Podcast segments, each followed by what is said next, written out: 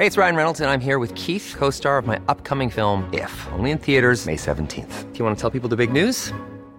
All right, I'll do it. Sign up now and you'll get unlimited for $15 a month in six months of Paramount Plus Essential Plan on us. Mintmobile.com slash switch. Upfront payment of $45 equivalent to $15 per month. Unlimited over 40 gigabytes per month. Face lower speeds. Videos at 480p. Active Mint customers by 531.24 get six months of Paramount Plus Essential Plan. Auto renews after six months. Offer ends May 31st, 2024. Separate Paramount Plus registration required. Terms and conditions apply if rated PG.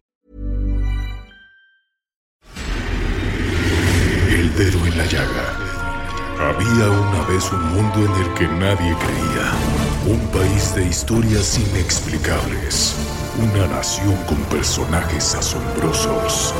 Santo Tomás tenía razón. Hay que ver para creer. El México increíble. Las verdades que duelen. La voz de los que callan. El dedo en la llaga. Infórmate, diviértete, enójate y vuelve a empezar.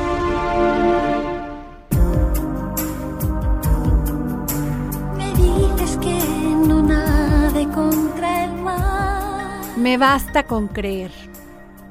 Me dices que no nade contra el mar, que siga la corriente sin luchar, que si reto el temporal, su furia indiferente me ahogará. Si bebes de ese oscuro manantial, tu sed de vida no se calmará. Su ira y su rencor te secan poco a poco el corazón. Yo prefiero caminar sin miedo hacia la luz. Sé que tras la oscuridad el cielo es más azul. Me basta con creer y con que creas tú. Esta es la canción de Ana Torroja y siempre la he considerado un himno a la lucha que tenemos que dar todos los días las mujeres para salir adelante, sacar a nuestros hijos adelante, sacar a nuestra familia adelante, sacar adelante nuestros deseos, nuestras ilusiones y sacar adelante nuestro amor por este mundo y por los que traemos a este mundo. Hemos tenido en el dedo en la llaga todos los días estas opiniones de estas mujeres que han dado su vida y su pasión, tanto en el ámbito político, cultural y económico de este país. Han dado esa pelea y tenemos la opinión de la senadora Beatriz Paredes, que va a ser el 9 de marzo. Habla Beatriz Paredes, eh, soy senadora de la República. Desde luego estamos manifestando nuestra plena solidaridad con eh, la decisión de miles eh, de mujeres, yo espero que de millones de mujeres, por sumarse al paro nacional de mujeres el día 9. Es una protesta legítima para que todos, desde luego en primer lugar las autoridades, pero la sociedad en su conjunto también, eh, demostremos con hechos nuestro repudio a los feminicidios y procuremos cambiar eh, de manera drástica una cultura de violencia que afecta principalmente a las mujeres, a las jóvenes, a las niñas. Además de ello, hemos sido eh, solidarias con nuestras compañeras de trabajo. Yo no iré al Senado, no trabajaré en ninguna comisión del eh, Senado el día 9 y eh, soy solidaria con nuestras compañeras de trabajo para que no se presenten si así ellas lo, lo determinan. Y creo que este es un énfasis que hay que continuar con acciones no solo de carácter legal, sino sobre todo provocar un profundo cambio cultural. Soy Adriana Delgado y sí, me escucha usted en el dedo en la llaga por el Heraldo Radio.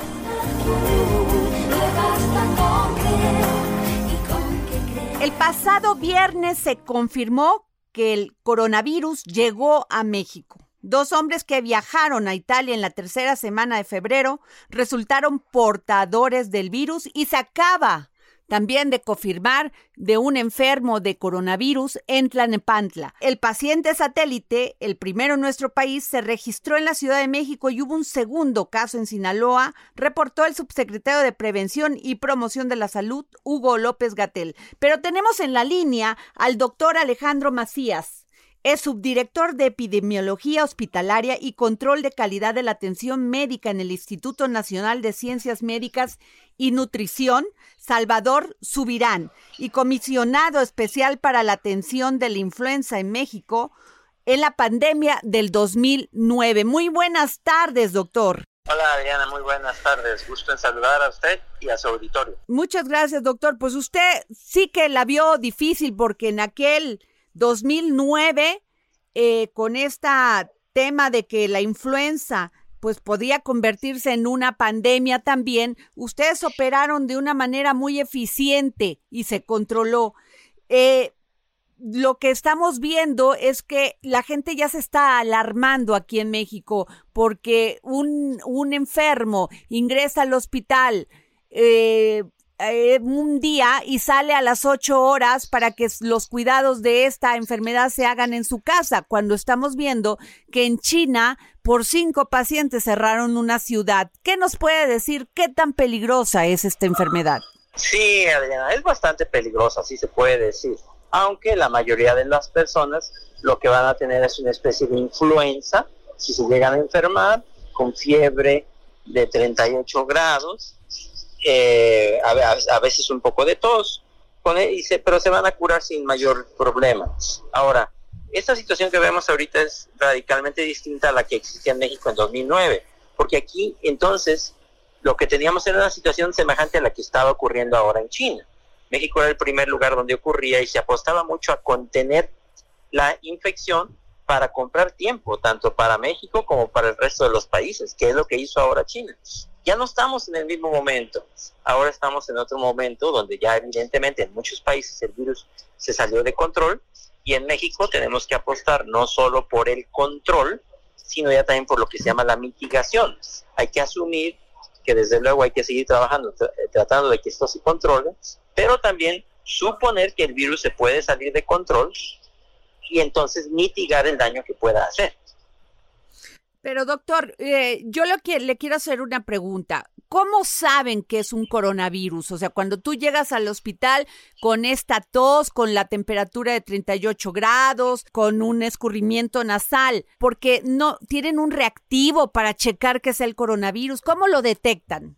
Sí, mire, Adriana, esa es una pregunta muy importante. Primero, si usted no dice nada de que ha estado en contacto con alguien de China, de Italia, de Irán, pues lo que van a pensar es que usted tiene influenza. Ajá. ¿Verdad? Y como tal, tal lo van a tratar o la van a tratar. En estos casos son pacientes que tenían el antecedente de haber viajado a Italia o de haber estado en contacto con alguien que, viajó a Italia, que viajó a Italia. Y entonces así se piensa y se van a hacer una prueba muy especializada. No es una prueba que se le pueda hacer. ¿En qué consta esa, esa prueba, doctor? Esa es una prueba en la que se toma una muestra de las secreciones de la garganta y se hace una prueba que se llama molecular, una prueba para detectar los ácidos nucleicos del virus, que es determinar que tiene la secuencia del virus para identificarlo. Es una prueba muy especializada que, por cierto, en México se hace muy bien. Eh, entonces no se le va a hacer a cualquiera, se hace para cualquiera que diga, yo tengo un cuadro así y, y entonces ya sea que el médico identifique la asociación con alguien que estuvo en algunos de los lugares donde está la enfermedad o que el propio paciente lo manifieste. Si no, lo que van a pensar es que tiene influenza o una cosa así. Pero doctor, en el caso de la persona que ha sido, ya nos acaban de decir que sí tiene el virus de coronavirus en Tlanepantla, él no viajó a Italia ni estuvo en contacto con, ni fue a China. Entonces... mira, Adriana, este, es que esos casos de hecho, en efecto, como bien lo dices, es más importante esos casos que los demás, porque en realidad los otros pacientes, los que venían de Italia, pues igual en lugar de venir a México van a Colombia, por ejemplo, y, la epidemiología de esos casos no corresponde propiamente a México, sino a Italia, ¿no? Ahora, esos casos, como el que menciona, como los que ha reportado también dos casos en Estados Unidos, donde viene un caso que no se sabe realmente de dónde vino, por algún motivo se hizo la prueba y no tenía una asociación, son más, como ya más determinantes de que ya puede haber una transmisión local autóctona, o sea, que ya no está conectada con alguien que vino del exterior. Esos casos se irán viendo poco a poco porque a alguien se le ocurrió hacer la prueba en ellos, porque alguien pensó que no era necesariamente influenza y pues probablemente vamos a ver de esos algunos pocos casos hasta que ya se determine que el virus ya está circulando efectivamente en México. Eso nos lo van a decir en su momento las autoridades de salud.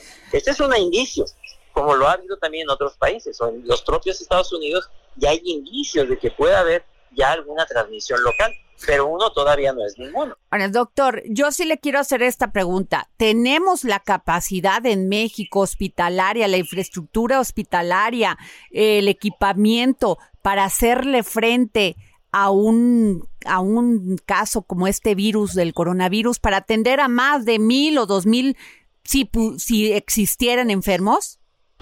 Eh, no, o sea, la, Ahí, creo que... Somos 100 millones de habitantes. Pero es que depende de la intensidad con que entrara la, la epidemia. Por ejemplo, ni aún en China, en todas las regiones de China tiene la misma intensidad. En China hay unas regiones muy afectadas, más particularmente el área de Hubei, de la ciudad de Wuhan, pero hay muchas áreas de China que están muy poco afectadas. Así puede pasar en México, que en alguna zona entre con mucha intensidad, en otras no, o que si hacemos una buena contención probablemente nos alcance suficiente los hospitales.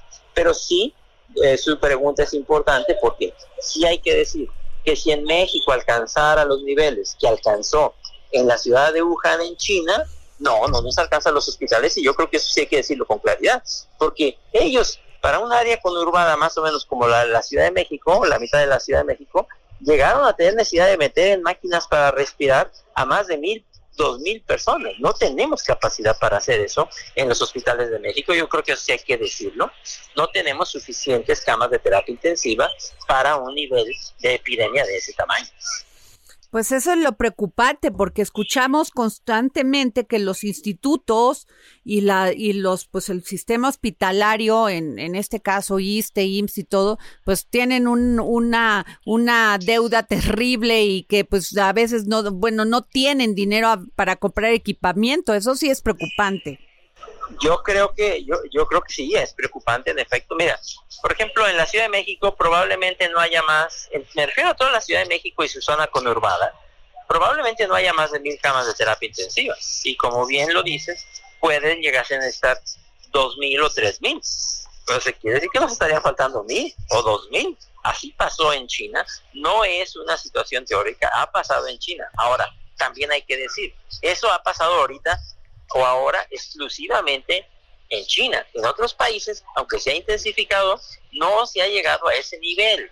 Eso pasó solamente en, una zona de China. Ojalá que eso ocurra también en otros países. Pero, otra vez, llegara con esa intensidad, si hay que decir con claridad, no tenemos suficientes camas de terapia intensiva. Simple y sencillamente no nos dan.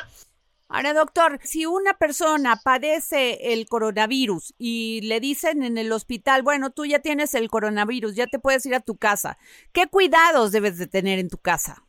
Sí, eh, aquí en México se está llevando la cuarentena en casa, eh, a diferencia de algunos lugares donde los concentraron en algunos hospitales. Ya se sabe ahora que es muy peligroso dejarlos permanentemente en hospitales. A lo mejor se pueden revisar en hospital, dejarlo uno o dos días, pero lo mejor es mandarlos a casa Ahora, en casa hay que mantener una cierta distancia de un metro si es posible, higienizarse frecuentemente las manos y los contactos que tengan, pues estarlos vigilando.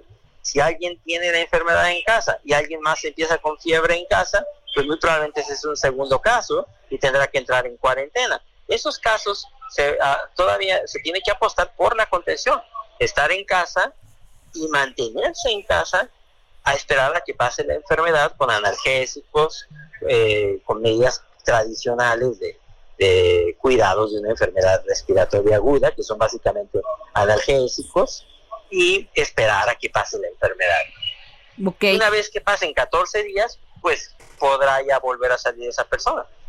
Pero tienen que guardar por lo menos dos semanas o tres semanas de, de aislamiento.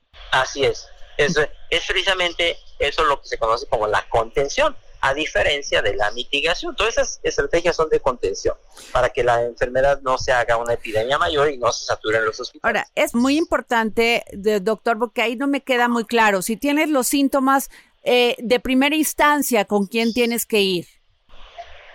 En esos momentos, los síntomas habría que ir a un hospital, a un servicio médico y ver si, le- si, si, si es candidato para que le hagan la prueba. En el futuro, cuando ya las autoridades digan que si estuviera circulando ampliamente el virus en la comunidad, ah, bueno, pues entonces en ese caso, lo mejor es quedarse en casa, si todo está nada más la fiebre, la tos, mantenerse ahí y acudir al hospital solamente que haya dificultad para respirar, que ese, digamos, es el, es el signo de alarma. En un adulto se puede ver porque generalmente empieza a respirar muy rápido, arriba de 25, 30 por minuto, y ese ya fue el momento en que puede necesitar la persona oxígeno adicional al oxígeno atmosférico. Claro. Pues este, muchísimas gracias por habernos contestado esta llamada para el dedo en la llaga, doctor Alejandro Macías. Nos aclara muchísimos puntos. Muchísimas gracias. Es un placer, Adriana. Hasta luego. El dedo en la llaga con Adriana Delgado. Y tenemos una maravillosa entrevista que realizó nuestra compañera Claudia Juárez al maravilloso artista Luigi Fantini. Pues bueno, estamos aquí con Luigi Fantini, él es pintor mexicano, quien nos va a platicar acerca de su obra, su trayectoria y las emociones que busca eh, plasmar en su obra. Luigi, platícanos un poco acerca de cómo ha sido este paso por tuyo en la pintura y sobre todo, bueno, las emociones que intentas expresarnos. Hola, pues, pues mira, empiezo la pintura muy joven, desde chavito, a, a dibujar, a tener inquietudes de color, de formas, de esto. Entonces empiezo a desarrollar como que habilidades en el dibujo, en la pintura. Nunca estudié como tal arte o pintura, dibujo, diseño, nada de eso. Estudié comunicación visual. Entonces me fui adentrando poco a poco por gusto propio en las artes, ¿no? Ese es mi inicio, se puede decir. Claro, eh, Luigi es de familia eh, con ascendencia italo-mexicana y comenzó su carrera artística muy temprano, a los 15 años de edad, cuando exploró el graffiti con manifestaciones artísticas. Con sus primeros trabajos en las calles recibió difusión y reconocimiento, aunque también llegó a meterse en problemas con la ley. ¿Es esto? Pues mira, Cuéntanos. empiezo con el graffiti, eh, muy joven, me, me llamaba mucho eso. Ah, para no sé, te el cuento muy largo. eh, era como feo gastar tanto tiempo, tanto dinero en un mural y que a los dos, tres días estuviera todo rayoneado, ¿no? Entonces no me gustó, entonces empecé a interesarme por lo mismo, pero en chiquito, en, en cuadros, y fui cambiando mi obra del graffiti a, a hacer realismo. Entonces me fui como que adentrando más en, en la teoría, en el color, tac, tac, tac. Y pues bueno, empecé a hacer pintura más realista. De ahí dejo el graffiti por mucho tiempo, lo retomo hace tal vez unos cinco años en obra de Caballete. Y bueno, así es como voy integrando el graffiti en la época de que hay hoy día en mi vida, que, que es algo distinto a lo que hacía antes, ¿no? Muy distinto, pero es graffiti a fin de cuentas. Y cuéntanos un poquito acerca de cómo es este salto al hiperrealismo. Pues te digo, cuando empiezas con el graffiti me, me aburro de eso, empiezo a buscar ya más, más calidad, más técnica, más todo. Entonces me empiezo a acercar mucho a, al- a intentar ser hiperrealista, lo cual medio quedó frustrado porque la realidad es que no me interesó ser una copia de la realidad igual. Entonces hago ahora un realismo muy, muy parecido a la foto, pero no llego a eso, ¿no? No me interesa ya ser un, un artista hiperrealista. Claro, tienes una eh, cita importante que me gustaría que nos hablas de ello. Dices, mis obras no son lo que refleja el ojo, proyectan la imperfección de la realidad. ¿Qué quieres Sí, al, ello? al yo buscar el realismo o el hiperrealismo que buscaba hace años, o ahora que hago realismo, la gente se va como a, buscar las, los detalles que están mal hechos, así como que, ay, aquí se equivocó el pintor o aquí algo le salió mal. Y no, yo no estoy reflejando lo que vemos todo, yo estoy re- representando eso, ¿no? Las imperfecciones que tienen las personas, que a lo mejor yo no lo reflejo, no te pongo a lo mejor la cicatriz que tienes, pero reflejo una imperfección que si no salió el ojo bien, así tenía que ser, ¿no? Y por algo tiene que ser, no es la perfección que buscamos, la realidad. Va por ahí. Estas imperfecciones de las que hablas generalmente o es lo que tú buscas mo- mostrar a la audiencia, ¿no? Que están en los pequeños detalles y pueden transmitir más. Pues mira, yo busco transmitir la perfección siempre, ¿no? Creo que todo el mundo quiere hacer lo mejor posible, pero en esa búsqueda de la perfección siempre hay errores, siempre hay tropiezos, siempre hay todo, entonces hay que saber aprender de esos errorcitos y decir, se puede quedar, no se puede quedar. Entonces de repente yo valoro si el error que, que no me gustó se puede quedar y me puede funcionar para continuar algo o algo. Entonces eso son lo que yo le llamo la imperfección, que es perfecto, pero no es la perfección, ¿no? Claro, claro, tus obras surgen a partir de tu inspiración, así nada más. La inspiración que tengo observador? es mi día al día y soy demasiado observador, demasiado, ¿no? O sea, me fijo en todo, me gusta ser así, entonces es- este, ¿en qué me inspiran mis cuadros? En el día a día, qué es lo que está pasando en la vida. Por ejemplo, ahorita estoy pensando un, un cuadro del coronavirus. ¿Por qué? Pues es la pandemia nueva, ¿no?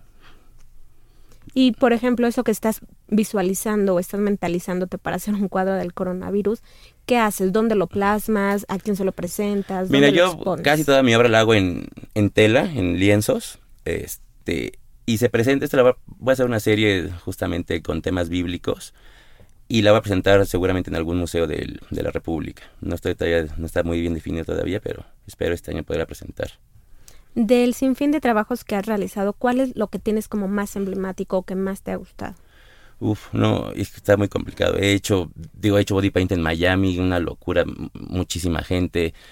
He estado en exposiciones muy, muy importantes y es otra gente. Es muy difícil, ¿eh? pero te puedo decir que lo que más me gusta es que, que vaya gente y opine, ¿no? Sea bueno, sea malo, me encanta que vea gente que estén ahí en los cuadros hablando. Eso me gusta. ¿Y tú crees que en tu área eh, hace falta más gente que se acerque al arte, a este tipo de expresiones artísticas? Pues siempre va a hacer falta que la gente se interese en, en temas este, culturales o, o el tema que tú te dedicas te va a gustar que la gente se interese en ese tema. Entonces yo creo que sí hace falta que se interesen más, pero creo que más que eso falta que, que se acerquen a los libros un poco más y que lean de lo que ven en el museo que van, que traen a la exposición de moda, pues que lean un poco de ese tema, ¿no? Para que entiendan un poco más y no nada más se queden con la imagen. Claro, y parte de lo que también te ha definido es el alto grado de calidad que has plasmado en tus obras. Entonces creo que parte de ahí sería un poco el mensaje de decir, bueno, prepárense, sigan Claro. haciendo grafitis, pero de calidad.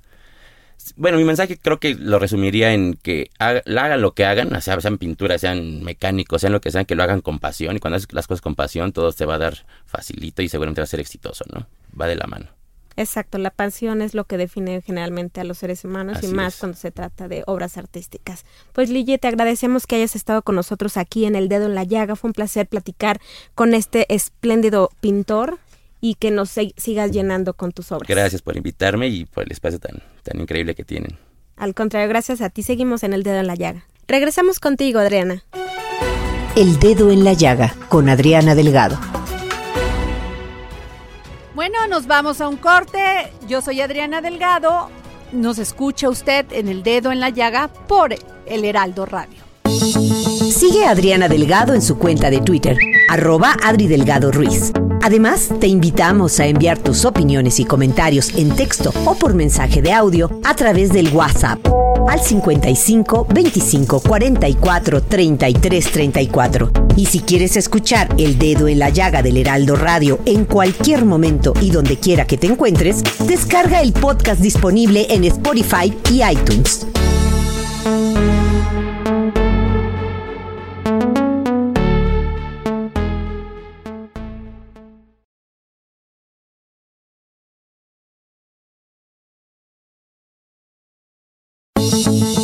Adriana Delgado en su cuenta de Twitter, arroba Adri Delgado Ruiz.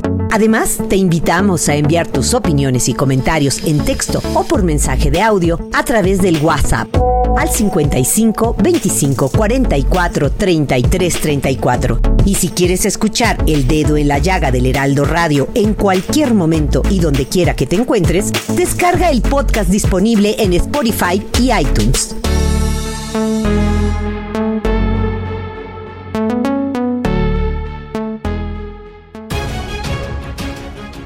Estamos de regreso aquí en El Dedo en la Llaga. Yo soy Adriana Delgado y nos escucha usted por el Heraldo Radio. Y nos vamos con Miriam Lira y el momento gastrolab. Vanguardia culinaria. Tendencias gastronómicas. Recomendaciones. Restaurantes. Entrevistas. El ingrediente secreto eres tú. Gastrolab. Con Miriam Lira. En el dedo en la llaga. Hola, ¿qué tal a todo el auditorio del Heraldo?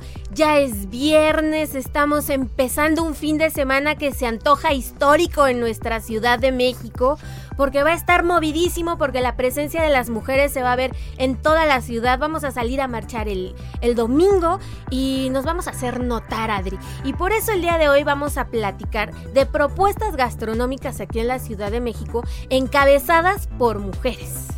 Miriam, ¿y tú vas a ir a la marcha? Por supuesto que sí. Qué maravilla, Este, yo también. Pacíficamente, Claro. este, mo- mostrando nuestras inquietudes, nuestras propuestas. Ahí nos veremos marchando todas, debemos salir, este, alzar la voz, es necesario. Y por qué no, después de la marcha, irnos a comer algo delicioso para apaciguarnos, para pasarla rico en estos dominguitos que se han dado calurosísimos en la ciudad. ¿Y qué tal que pasarla con unas amigas? Me Buenísimo. parece maravilloso. Yo, eso vamos a hacer mis amigas y yo.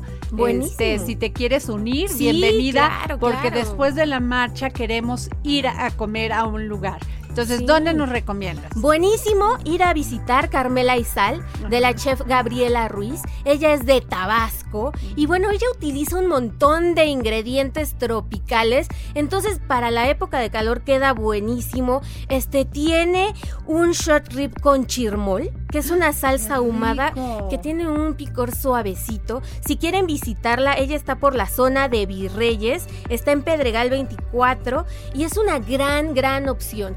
Otra grande es visitar el restaurante, o bueno, los restaurantes de Marta Ortiz, hija de la pintora Marta Chapa, que bueno, estos restaurantes, este, tanto Dulce Patria como Filigrana, Dulce Patria en Polanco, en Anatole Francien, y Filigrana en Veracruz 62, Qué rico. es un poema, Adri. Te va a presentar los platos amorosamente, empoderadamente. Este, va, tiene un mole rosa que Ay, queda muy bien con la ocasión.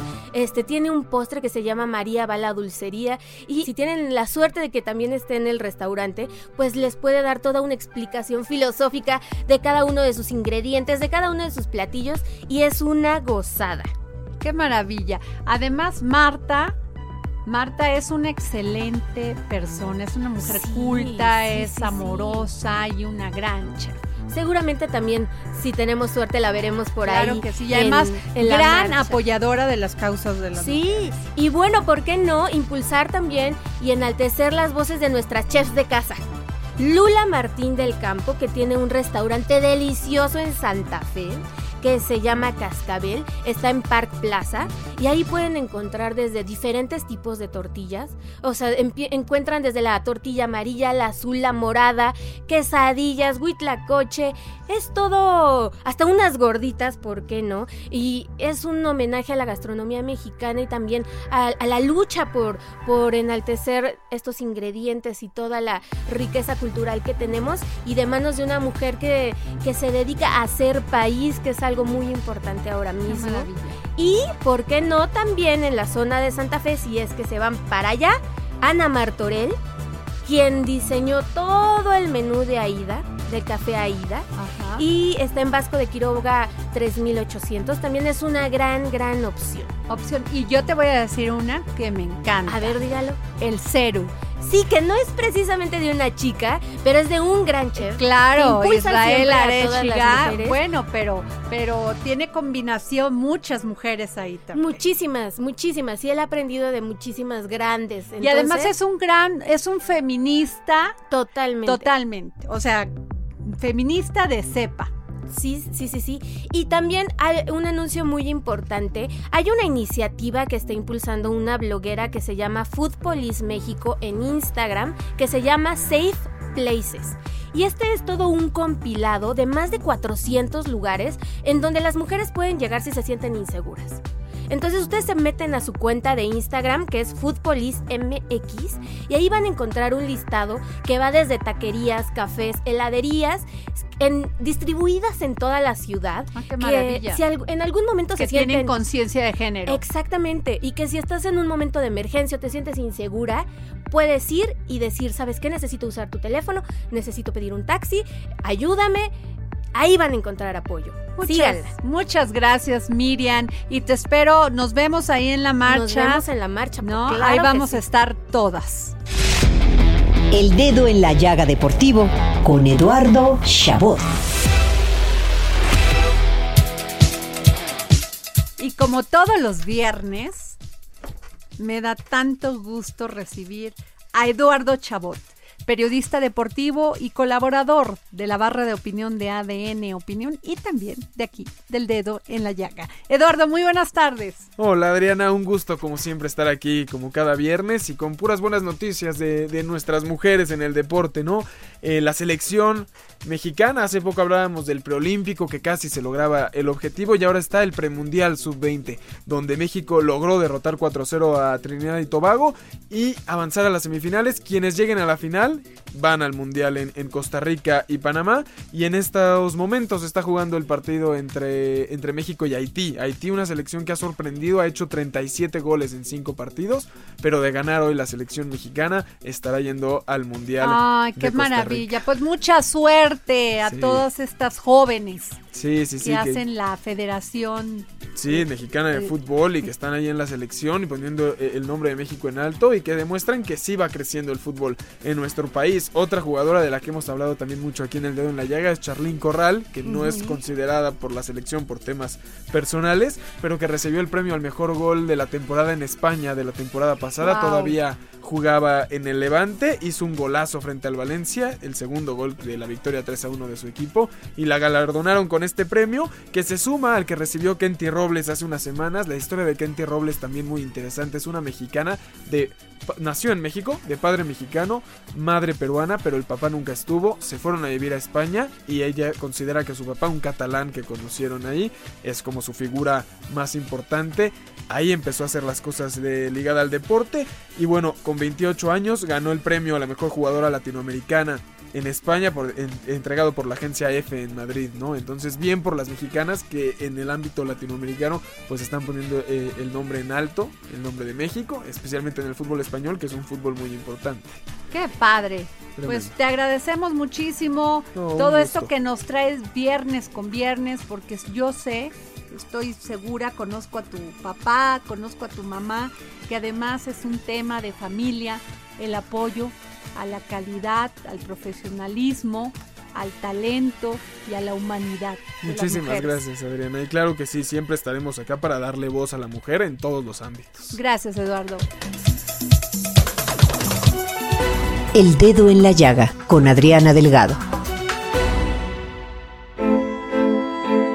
Y déjenme decirles que tengo aquí en la cabina del dedo en la llaga un gran invitado, un gran novelista, cuentista y ensayista, Genei Beltrán, con esta maravillosa novela que se llama Adiós, Tomasa.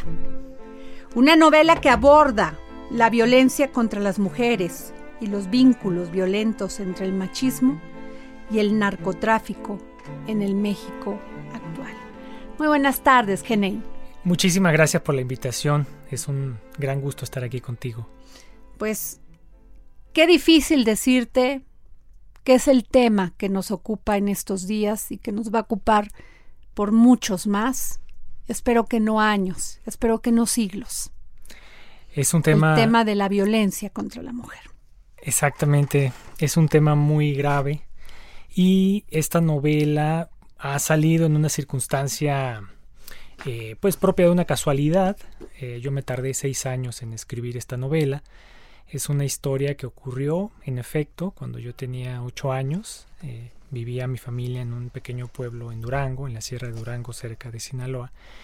Y una jovencita adolescente de 15 años, ahijada de mi mamá, que vivía con nosotros ayudando en las labores del- de, de la casa, fue raptada por eh, dos hermanos narcotraficantes, que eran, pues se sabía ya en la sierra, eh, los que movían el negocio de la siembra de amapola y de marihuana y que evidentemente tenían eh, protección, vínculos, dinero, poder, en un nivel, claro que es un nivel local, regional, y claro que esta historia quedó impune. No había nada que una familia, este, ningún individuo pudiera hacer para ir a meter una denuncia. Fue algo que nos estremeció a todos, no solo mi mamá quería muchísimo a Tomasa, sino que todos habíamos este pues tenido con ella casi una relación de hermanos, como si fuera una hermana mayor. Eh, entonces a mí me quedó esa historia en la cabeza y cuando tenía 16 años y decidí convertirme en escritor, dije, voy a escribir una novela sobre Tomasa. Para mí era una deuda de muchos años y tuve que aprender mucho, tuve que escribir otras cosas para aprender también cómo abordar de manera sensible, de manera respetuosa, sin amarillismo, sin morbo, una historia que lamentablemente sigue siendo vigente. Tomasa es un personaje que podemos ver replicado en noticias de todos los días, en eh, feminicidios, en violaciones, en casos de violencia, que sigue siendo eh, una situación donde reina la impunidad y claro hay un gran hartazgo, hay una necesidad ya de poner un alto y obligar a que esta situación termine, que se controle, que haya un castigo. Creo que eso es una de las cosas más graves que provocan más rabia. La, impunidad, es la que nos duele, Genei. Tú dices aquí, adiós Tomasa desmenuza los conflictos de un México rural prácticamente desconocido, el de esos pueblos serranos a donde la ley nunca llega, y ahora menos, porque está contaminado de los grupos delincuenciales y menos, porque hay miedo, hay temor. Y qué importante esto que dices, porque muchas de estas mujeres que están en zonas en la sierra, no solamente son víctimas de feminicidios, muchas pues llega el marido borracho, las golpea, las embaraza, las viola. Eh, y ya en último caso, pues, las mata. Niños abortados, niños maltratados, una infancia totalmente perdida en estas zonas. Sí, lamentablemente eh, es muy difícil recibir noticias de lo que está ocurriendo en el campo porque las noticias de violencia contra las mujeres que ocurren en universidades, que ocurren en ciudades, eh, llegan más fácilmente a nuestro conocimiento. Y en el campo predomina una educación machista, una educación patriarcal que a los niños varones desde chamacos se les educa a ver a las a las mujeres, a las jovencitas como objetos sexuales que estarán destinadas solo a la cocina y a la crianza de los niños. También hay que decir que es un, espacio donde no hay horizontes educativos o profesionales para las mujeres. Eh, hay lugares donde solo hay primaria, cuando mucho secundaria, y no hay manera de alcanzar una independencia económica porque la principal fuente de ingresos es la siembra, ¿no? Y em, a mí me interesaba mostrar desde adentro la vida de una familia que ve cómo crece en primer término la presencia del narcotráfico, el hecho de que para entonces, para los años 80, ya era em, como la única vía que se consideraba propia para prosperar económicamente. O te ibas de mojado a Estados Unidos a trabajar de bracero, o te quedabas a sembrar eh, eh, amapola, eh, marihuana en, menor grado. Y claro, eso implicaba entrar en una dinámica de violencia para pues mantenerse en el poder de ese negocio.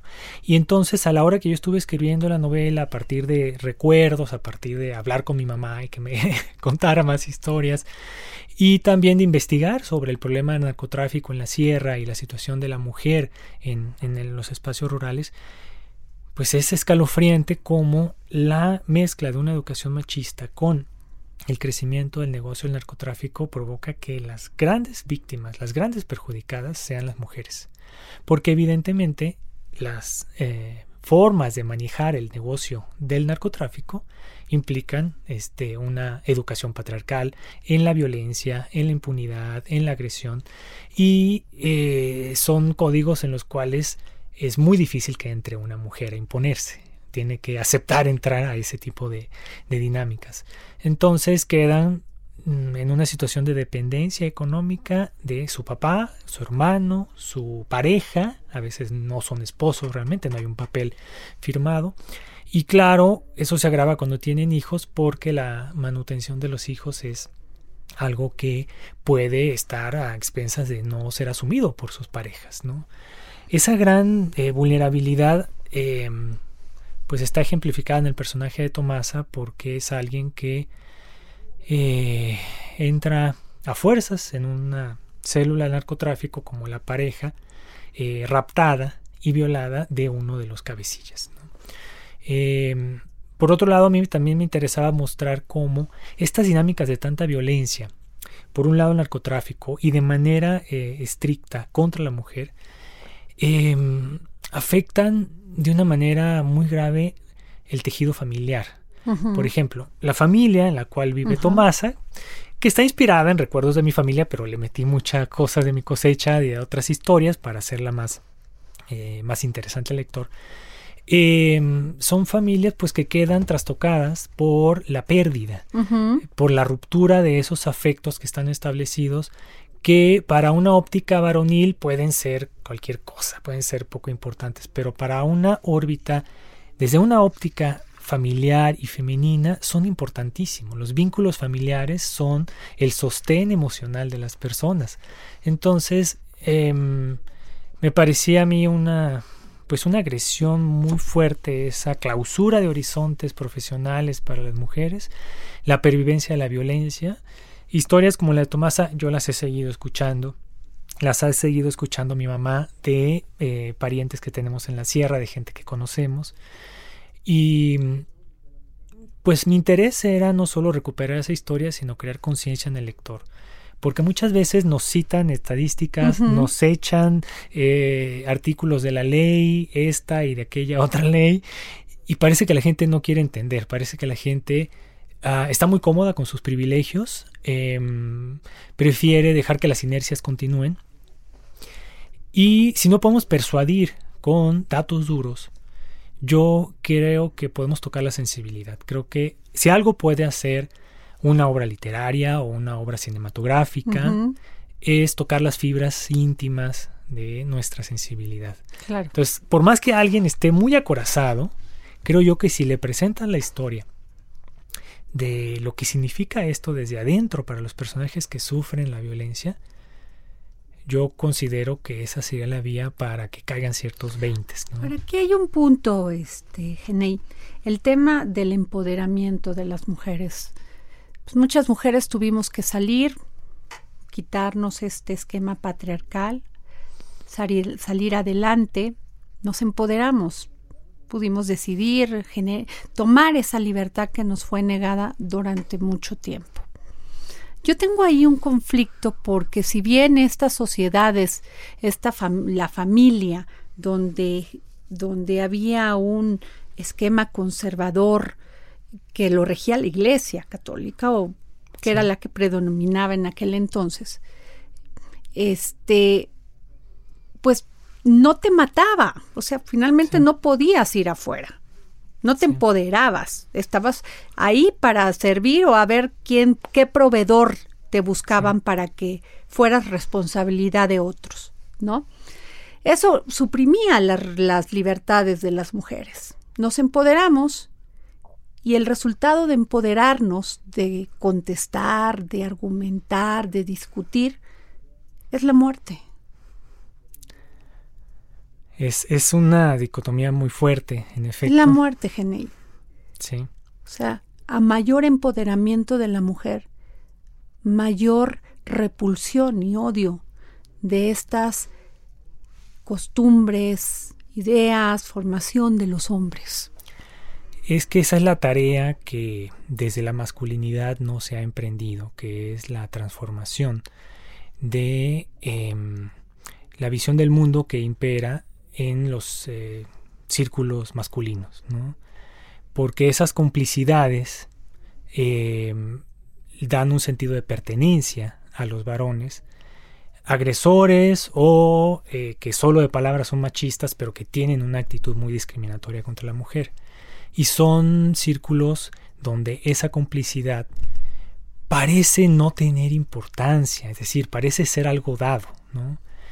Eh, creo que la reeducación de lo masculino parte por la comprensión de la importancia que tiene la educación emocional. Algo que ocurre es que a los varones no se nos educa para sentir, se nos educa para hacer, para salir a conseguir un empleo y triunfar en la vida y lo que sea.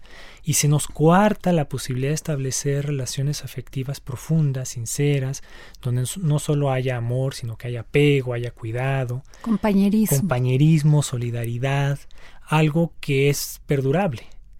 Y entonces, pues uno lo ve, em, por ejemplo, allá en la sierra, muchos niños, adolescentes son enviados a Estados Unidos a trabajar como mojados.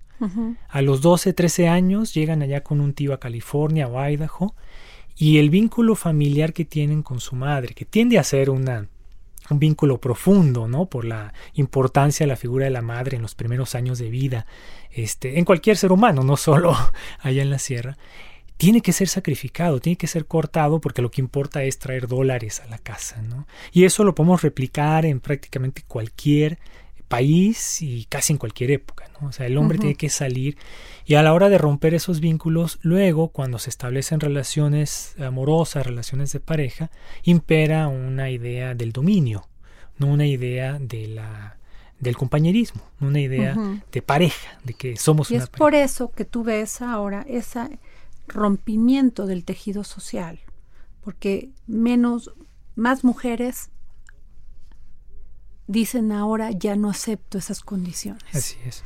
Entonces ves pues que no hay matrimonios que se casan con esa función de llevar una relación este inteligente, de inteligencia emocional con un futuro, sino que pues muchas veces te ves atrapado en una relación que no tenía ni sentido y muchas veces en provincia los padres van empujando a las mujeres para ver a qué machos se encuentran y que las pueda pues llevar en sus brazos. Exactamente, sí. Eh, esa tarea de transformar la, la, la forma de relacionarse que tenemos los varones, eh, sí ha sido, se ha visto muy retrasada, se ha visto eh, como que ha habido una diferencia muy grande en la forma como se ha creado una conciencia a nivel institucional o en las leyes, en reglamentos que no se cumplen, que no se respetan, pero que están ahí y uno pensaría que ese es un primer paso. Pero a nivel social han sido más bien las jóvenes, las mujeres, las que han despertado a esa conciencia de un nuevo pacto de relaciones de pareja y un nuevo pacto en el campo profesional. Eh, y los varones hemos estado menos eh, exigidos, hemos estado más cómodos considerando que tenemos un privilegio que nos ha abierto puertas, que nos ha hecho las cosas más fáciles en muchos campos y por lo tanto la reeducación se ha emprendido más bien a partir de circunstancias particulares. Es decir, no a todo mundo le cae en la conciencia esa necesidad de transformar eh, sus vínculos afectivos. Esa educación emocional sí es fundamental que ocurra porque mi visión de cómo la gran mayoría de los varones hemos sido educados es de una gran agresión en contra de la sensibilidad del niño varón. Un niño a los 8 o 9 años escucha de sus hermanos mayores o de su papá o de sus tíos que hay que tratar a las mujeres de una manera, que hay que... Este, no, y entre más tengas, más tengas, más las trates mal, más macho eres. Y eso es verdaderamente una castración emocional. Sí, los castran. Una figura de autoridad cuya aprobación uno quiere, por supuesto, te está diciendo tienes que comportarte de una manera violenta para valer, para tener una valía. Y entonces desde ese momento inaugural de es cuando uno como niño descubre la otredad femenina, descubre a las compañeritas en el otro mesabanco y en la adolescencia empiezan las hormonas a hacer su trabajo, eh, todo está escenificado para un verdadero desastre, no solo para desencuentros, sino también para cuadros de violencia. Eh, yo me permití en Adiós Tomás a retratar ese momento de cómo se siembra esa semilla de la agresión contra las mujeres en un niño de 9 años. Cómo se le habla del sexo, de qué manera tan eh, no solo procaz sino agresiva, se le hace creer que eso en eso se juega su valía, ¿no? El respeto de los demás en el pueblo es si eres un desgraciado, Ajá. si eres un Sí, claro. patán, ¿no? Si eres un patán. Y en- Eres más, más este famoso, más del, ¿no? Más de respeto. Y entonces cuando el niño crece, es un niño que fracasa en sus relaciones. Lleva dos divorcios, está que se muere de la soledad, que siente que necesita a alguien y por supuesto que la forma que tiene ya inconsciente en su cabeza de relacionarse con las mujeres lo condena a que le van a dar un portazo en la cara o con quienes establezca una relación se van a decepcionar muy pronto y van a terminar esa relación. Claro. Entonces se condena eh, a esa incomunicación, a ese aislamiento, a esa pérdida de una riqueza sensible que todos los seres humanos tenemos, seamos varones o mujeres. O sea, Claro. todos necesitamos ese vínculo que viene, por supuesto, de nuestra relación cuando éramos bebés con nuestra mamá, con quienes nos cuidaban, ¿no? Esa lógica del consuelo afectivo, del cuidado, de las emociones, es una de las grandes deudas de la masculinidad y forma parte de las reflexiones que este movimiento de las mujeres va a obligar a los varones a salir a la palestra y decir, tenemos que hacer esto. Y no solamente este movimiento, sino eh, escritores como tú, Genei, que se toman este tiempo y que pudiste haber escrito de otra cosa y preferiste escribir de Tomasa y de la agresividad, de la violación a sus derechos. Y a veces me imagino que Tomasa quiso gritar y nadie le escuchó. Exactamente, eso es lo más, eh, lo más duro, lo más eh, desolador. Yo quería que el lector sienta ese dolor, que el lector acompañe desde el corazón esa historia.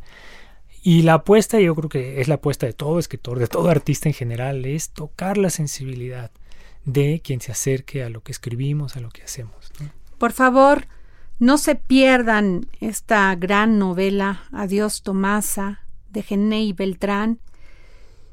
Además tiene aquí un, un prólogo de Elena Poniatowska. Esta novela es impredecible, exigente y generosa. Elena Poniatowska. Muchas gracias, Genei, por haber estado aquí en el dedo en la llaga. Muchísimas gracias, ha sido un placer. Gracias. Como todo lo bueno, las cosas terminan y hoy ya terminó el dedo en la llaga. Les deseo un gran fin de semana y solamente me voy con este mensaje. Es importante que el 8 de marzo nos veamos. Es importante que las mujeres el 9 de marzo nos escuchemos. Muchísimas gracias. Nos vemos el próximo martes. Que si reto al temporal, su furia indiferente me ahogará.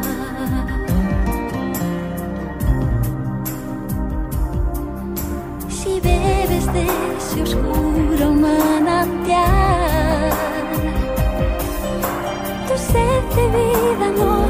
se calmará. Su ira y su rencor te secan poco a poco el corazón.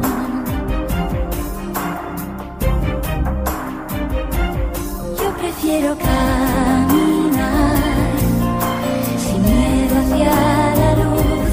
Sé que tras la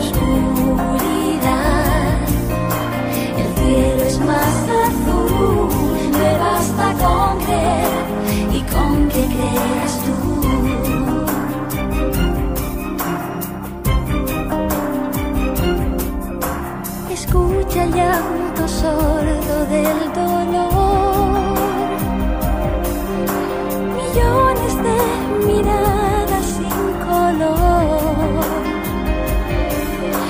Cansadas de buscar en medio de la nada una razón. Yo prefiero caminar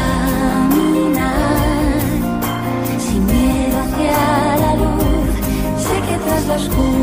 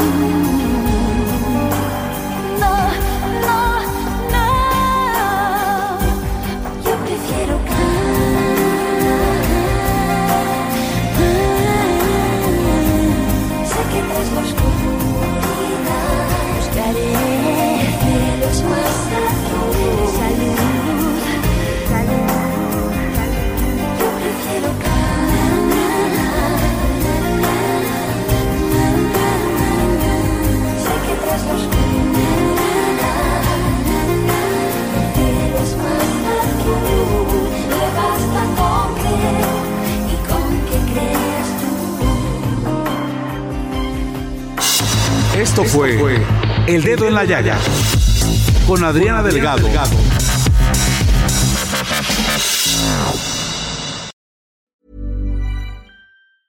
Hi, I'm Daniel, founder of Pretty Litter. Did you know cats tend to hide symptoms of sickness and pain? I learned this the hard way after losing my cat, Gingy. So I created Pretty Litter, a health monitoring litter that helps detect early signs of illness by changing colors, saving you money and potentially your cat's life. Pretty Litter is veterinarian developed, and it's the easiest way to keep tabs on your fur baby's health right at home. Go to prettylitter.com and use code ACAST for 20% off your first order and a free cat toy. Terms and conditions apply. See site for details.